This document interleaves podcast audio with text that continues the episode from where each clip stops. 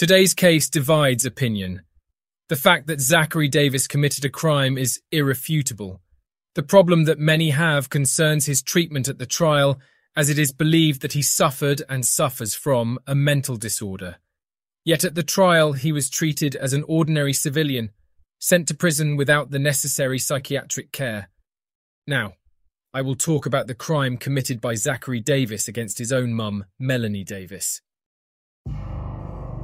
Zachary Davis was born on July 27, 1997.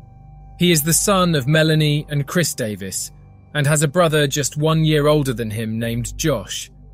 The family lived in Tennessee, United States, in a middle class neighborhood, and they were always close, with no apparent problems.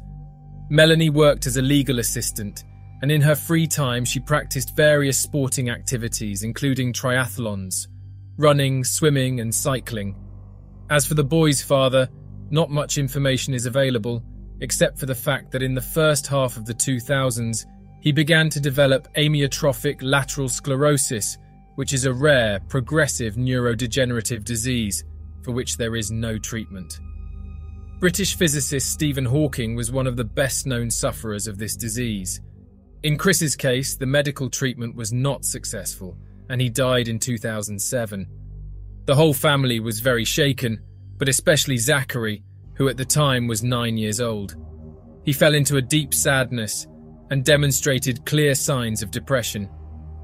Melanie decided to send the boy to receive psychiatric care, to be overseen by Dr. Brandley Freeman. Zachary said he heard voices in his head.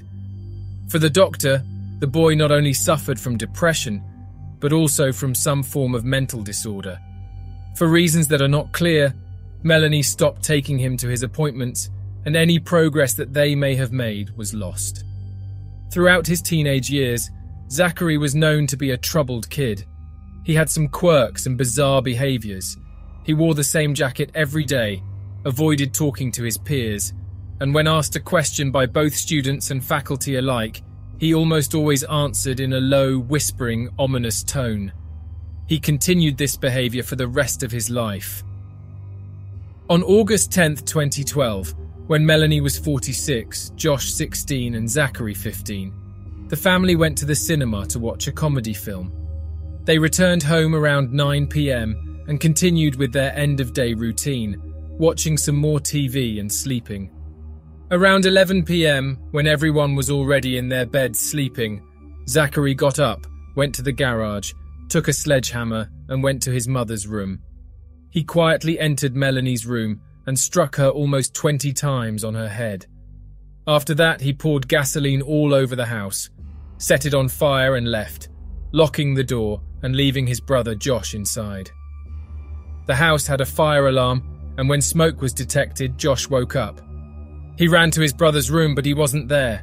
He ran to his mother's room and was confronted with a scene of horror. He didn't try to extinguish the fire. Desperate, he left the house screaming and crying and ran to a neighbour's house to ask for help. With the little information that Josh provided, the police already treated Zachary as a suspect and started looking for him. In just five hours, he was found almost 10 kilometres from his home, walking with only his backpack on his back. When the police arrested him, he did not react. At the police station, he didn't hesitate to confess his crime. He was surprised to learn that his brother survived. His judgment took place in 2014. At no point did Zachary deny committing the crime or show any remorse. The case became public knowledge following the initial hearings, and he gave a controversial interview to a TV channel which divided public opinion with regard to his sanity. Did you kill your mother? Yeah. You killed your mother. And why did you kill her? She uh, wasn't taking care of my family. Meaning you and your brother? Yeah. And so, because she wasn't taking care of you and your family, you decided to kill her. Did you think about discussing it with her instead of killing her? I didn't think it wouldn't do anything. When did you decide to kill your mother? I decided the day I did it. And the method you chose was what? Uh, beating her to death. And you, you beat her to death with what? The sledgehammer. Uh, and how many times did you hit her with the sledgehammer? I don't remember. Why kill her that night? Why not kill her a week earlier or a week later? Something made that night the night. I had enough. You had enough? Why that day? I just uh, thought it was a good time. Did you stand there and look at her for a minute before you did it? Yeah. Did you say goodbye to her in your mind? No. That interview and various private recordings were used as evidence against Zachary in the months following the trial. The psychiatrist and the boy's paternal grandmother testified in his favour, explaining that he had a mental disorder since he lost his father. The psychiatrist presented reports confirming Zachary's psychosis and schizophrenia. The purpose of these testimonies was to avoid the death penalty or life imprisonment in jail. The defence asked that be detained via psychiatric hospitalisation. In 2015, at the final hearing, after three hours of jury deliberation, Zachary Davis was found guilty of the first degree murder of his mother and attempted first degree murder of his brother by arson. He was sentenced to life imprisonment.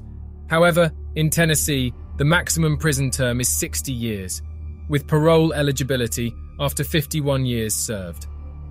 This case continues to divide public opinion due to the fact that Zachary was convicted as a civilian with no recognition of his mental disorder. Many believe he requires psychiatric care and that his stay in prison could further aggravate his disorder. When 51 years of the sentence is served, Zachary will be 65 years old and he will then be able to apply for parole. In prison, he only receives visits from his paternal grandmother. What do you think of the treatment given to the accused? Leave your opinion here in the comments. See you on the next case.